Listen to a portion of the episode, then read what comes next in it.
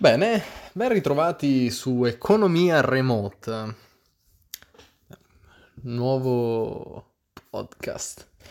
Vabbè, allora, l'ultima volta stavamo parlando di Malthus, ok?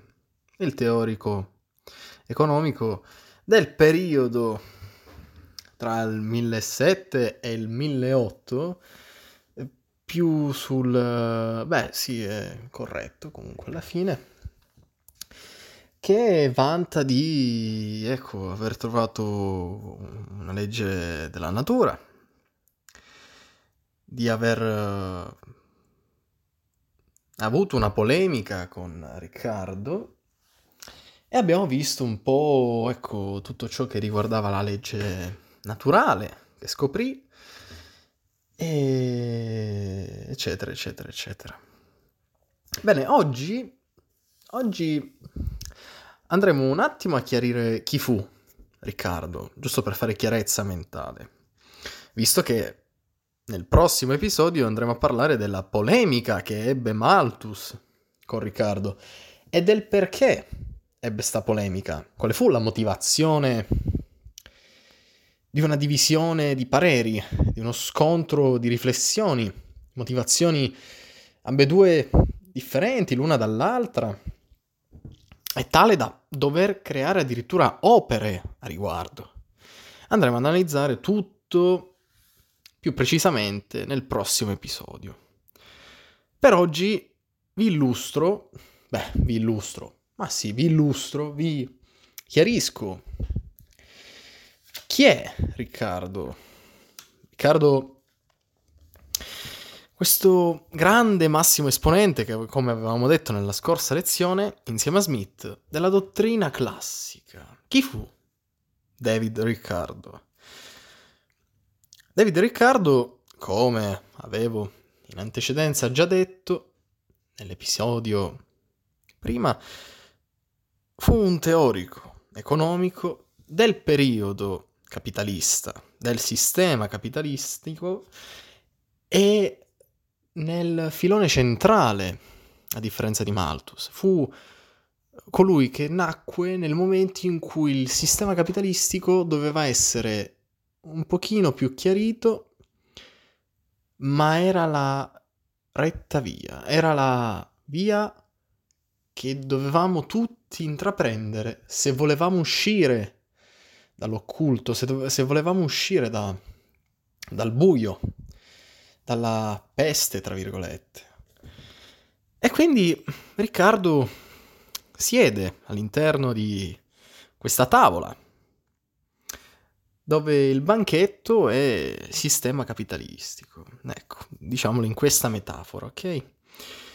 E perché insieme a Smith? Beh, Smith fu un altro personaggio molto influente in tal periodo che andremo ad, a, a, sì, sì, sì, a descrivere, a, a comporre in un altro episodio, in un altro episodio, e dove ecco, racconteremo delle sue vicende, perché fu comunque il nocciolo da cui iniziò tutta, possiamo dire, la vicenda dottrina classica, ecco.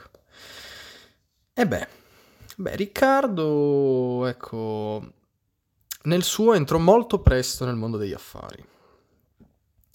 Aveva una rara abilità, possiamo dire, era molto eh, bravo, aveva una certa bravura come agente di borsa.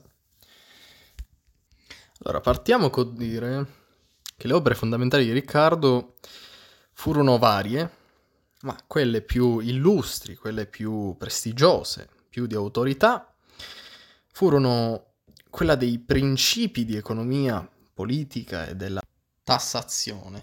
E poi ci fu il saggio sull'influenza del basso prezzo dei cereali sui profitti.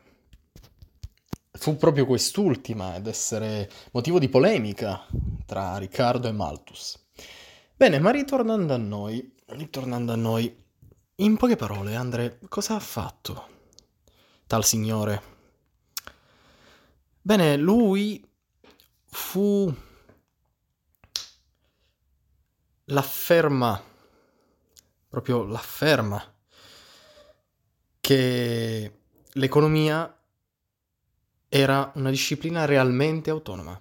Sì, sì. Lui fu l'ideatore della nuova categoria sociale, dell'economia. E come dissi nel precedente episodio, non più derivante da altre materie, non più guardata come sottocategoria. L'economia era una scienza e aveva bisogno di scuole a sé, aveva bisogno di professori a sé, aveva bisogno di una rete sociale differente da tutte le altre. I ragionamenti, le metodologie, le ideologie e tutto ciò che poteva riguardarla erano differenti. Erano differenti. Riccardo viene anche ricordato per il suo grande focus, per la sua grande e unica ricerca all'interno del sistema capitalistico.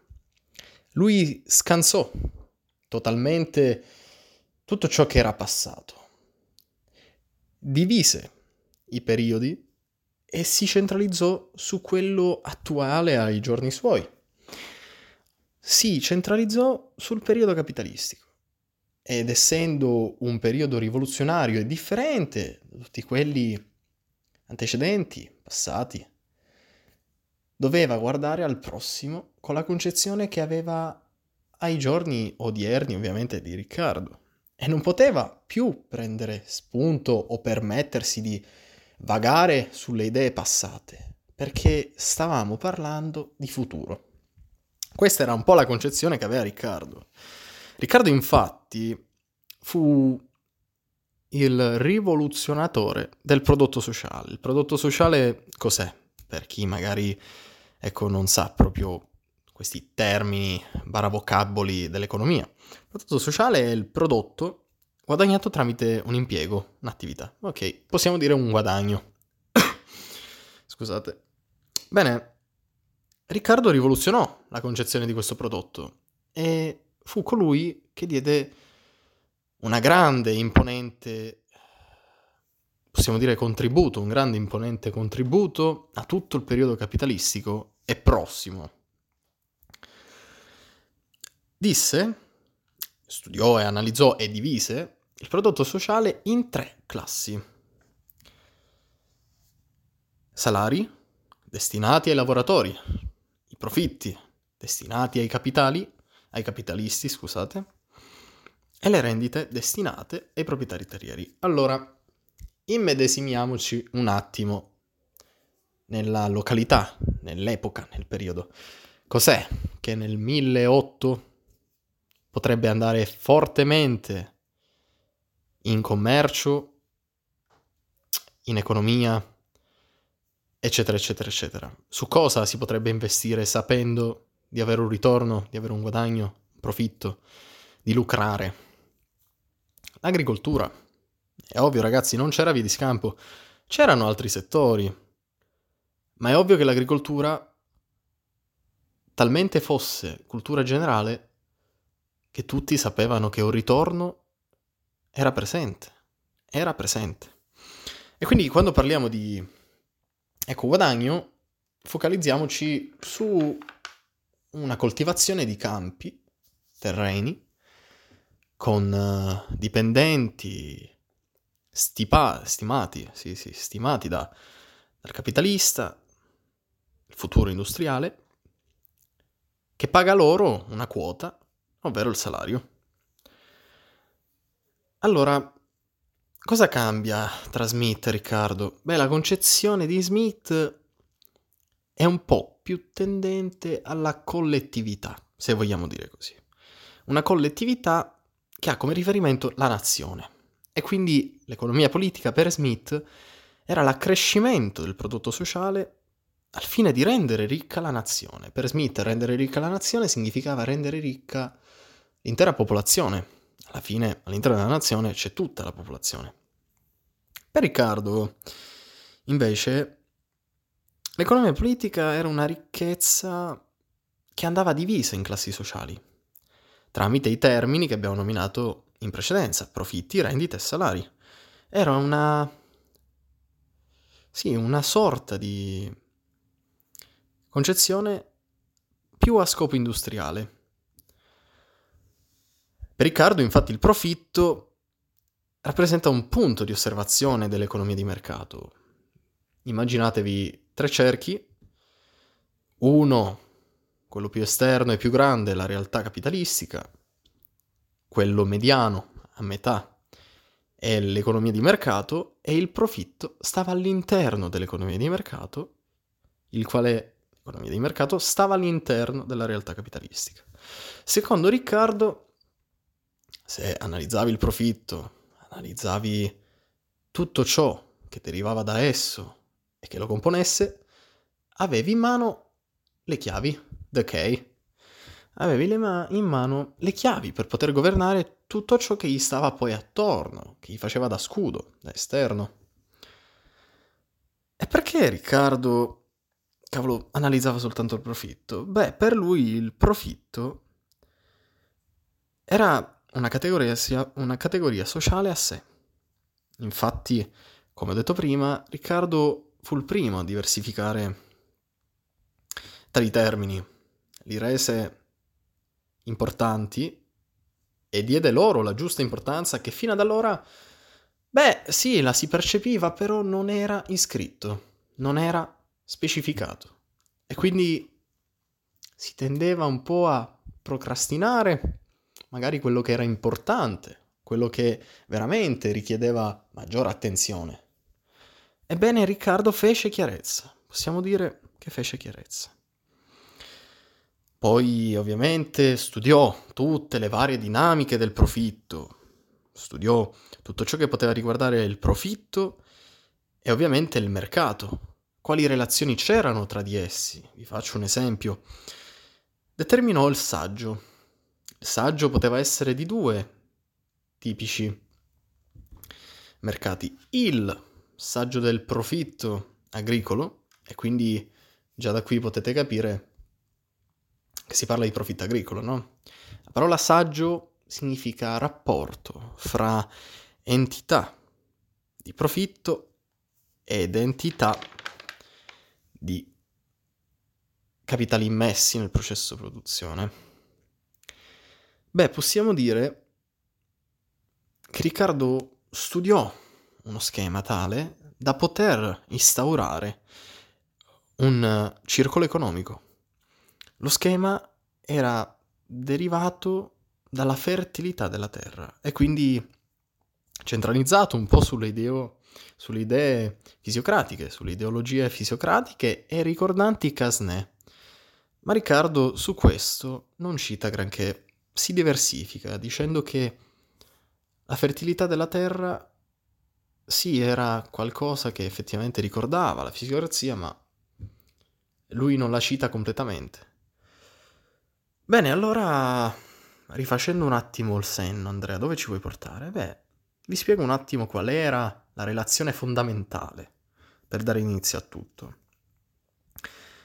Allora, il livello del saggio del profitto agricolo, e quindi la parte agricola, condizionava la parte globale. La condizionava quasi completamente. E gli altri settori, Andrea, eh, gli altri settori avevano più o meno le stesse gli stessi processi, ma meno chiari, molto meno chiari. E vabbè, ho capito, Andrea, ma dove mi vuoi portare? Beh, che profitto agricolo in sé per sé determinava sistema globale, sistema economico globale, lo sviluppo e tutto ciò che poteva riguardare l'economia in sé. Con Riccardo si studiò per la prima volta anche la rendita fondiaria, che altro non era che un guadagno da parte dei proprietari fondiari o proprietari terrieri che avevano il diritto di monopolio sul proprio terreno e che mettevano a disposizione dei capitalisti che volessero produrre, realizzare o comunque investire dandone disposizione però volevano un ricavato, ovviamente, questo ricavato è la rendita assoluta. Rendita assoluta che secondo Riccardo condiziona il profitto. Condiziona il profitto. E che non ha torto. Perché alla fine il profitto non è altro che la sottrazione di salari, rendite e abbiamo alla fine il profitto.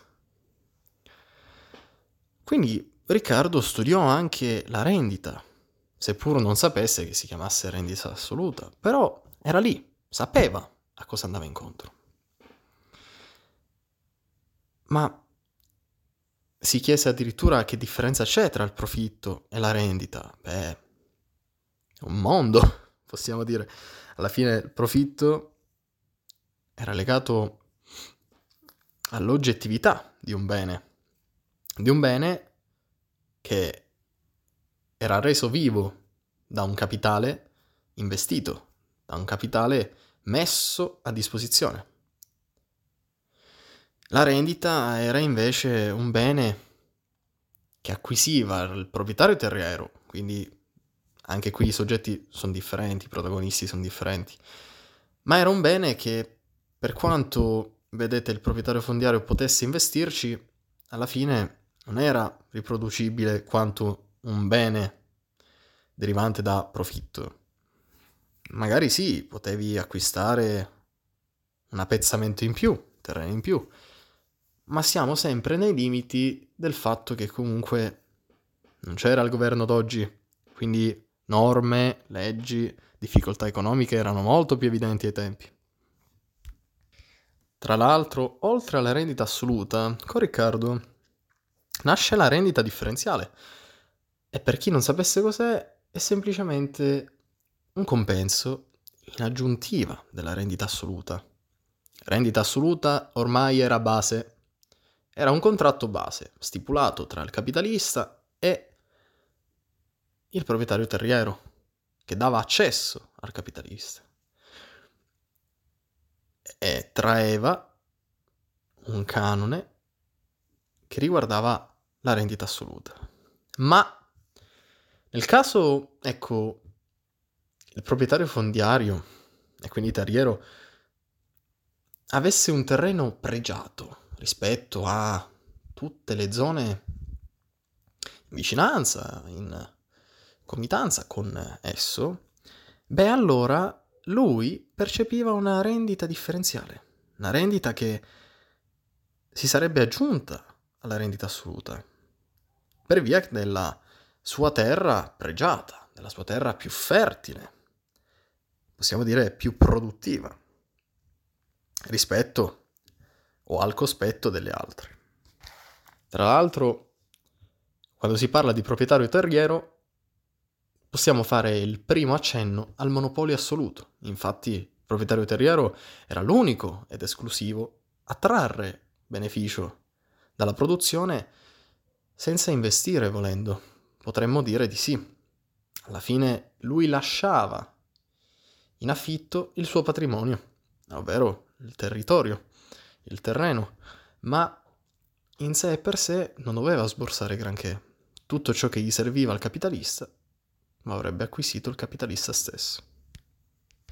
Con la rendita differenziale però nascono delle rivalità tra proprietari terrieri, infatti coloro che possedevano un terreno da parecchio tempo e magari meno fertile per via della, della, sì, della locazione oppure ecco delle tempistiche all'interno di quel luogo eh, era svantaggio di coloro che magari possedevano terreni nuovi, terreni molto producenti e molto affidabili.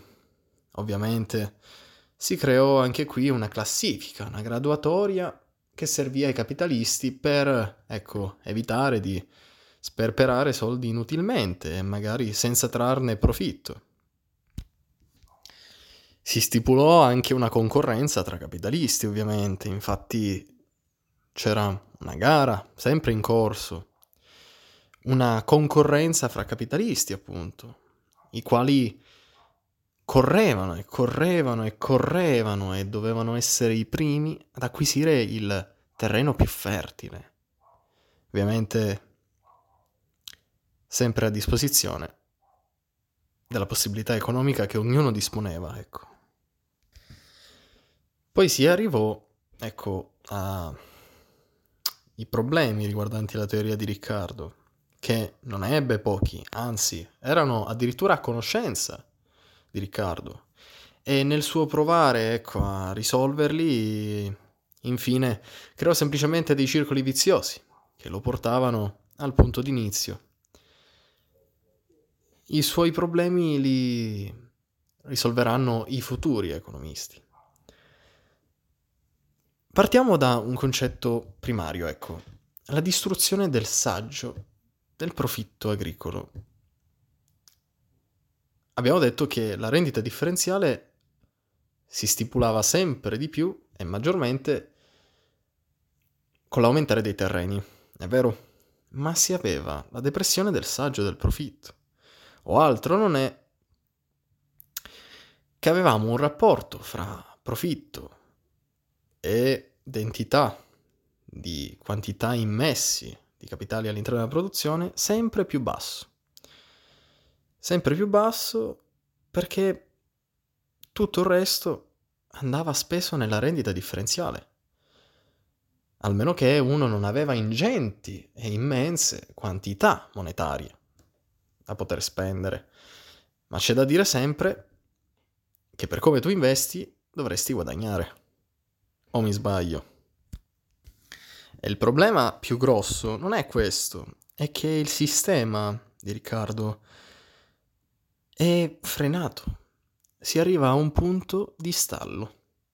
Il punto di stallo è proprio qui, è quando la rendita differenziale si alza, si alza, si inalza sempre di più e il saggio del profitto si deprime sempre maggiormente. Questo va ad influire,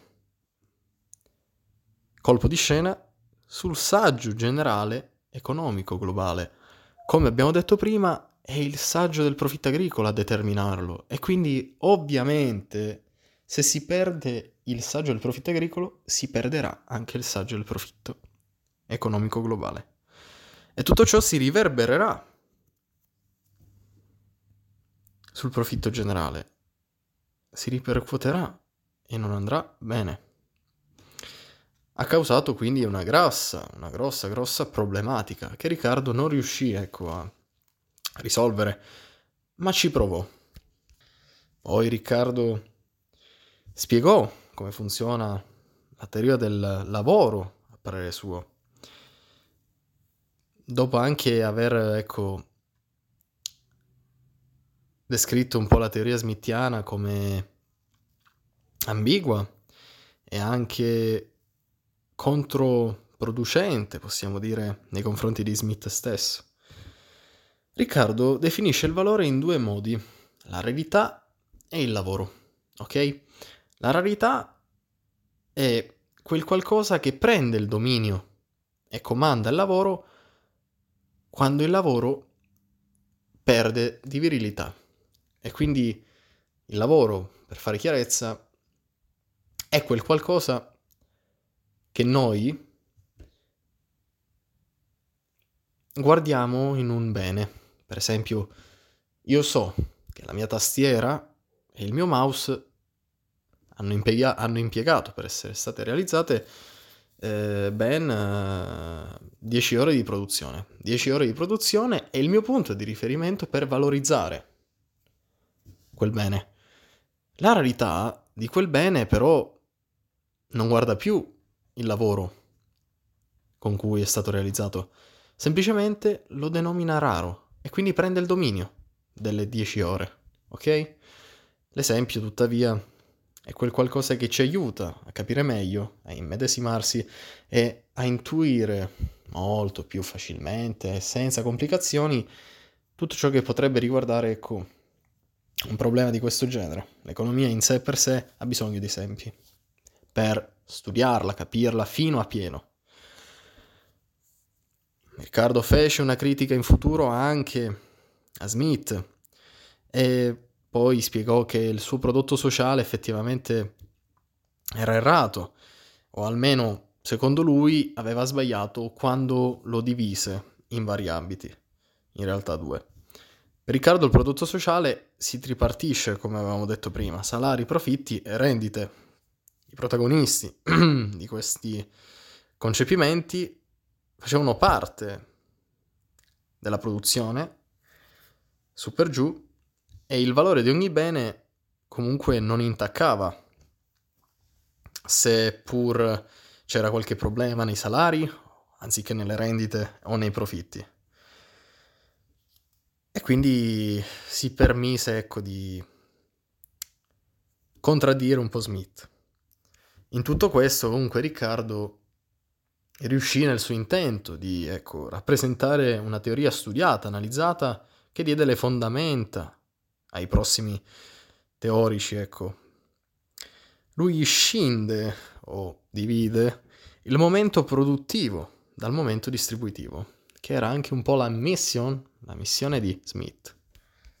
Insomma, abbiamo visto un po' Riccardo questa sera, o almeno per me questa sera, per voi domani mattina, e quindi mi ha fatto piacere, ecco, spiegarvi un pochino questa grande parte dell'economia molto storica, ma ricordiamo che la storia racchiude un po' di futuro nel suo. Alla fine l'umano è sempre l'umano e la sua mentalità, seppur più, ecco, acculturata, prescinde lo stesso dalle emozioni che vive, che, sottolineiamo, sono immutabili. L'amore esiste da una vita, perché è un'emozione che abbiamo dentro e c'è poco da fare, ragazzi. Nel suo possiamo concludere che Riccardo ebbe due problematiche fondamentali a cui seppe dare risposta, ma sempre con poca chiarezza, con chiarezza veramente minima, e che quindi continuò a condurre le sue ricerche, ma in seguito a poche conclusioni chiare. Riccardo fu molto rilevante in questo periodo, aiutò e fu un punto d'esempio per i futuri teorici, ma anche per i suoi contemporanei come Malthus, che stiamo vedendo. E nulla ragazzi, io spero di ecco, essere stato ascoltabile, essere stato intuibile, concepibile e di qua e di là. Speriamo che vi piacciono questi episodi, questi sono gli argomenti che mi piace trattare e che tra l'altro studio, quindi nulla, auguro una buona giornata a tutti. Da Economia Remota è tutto.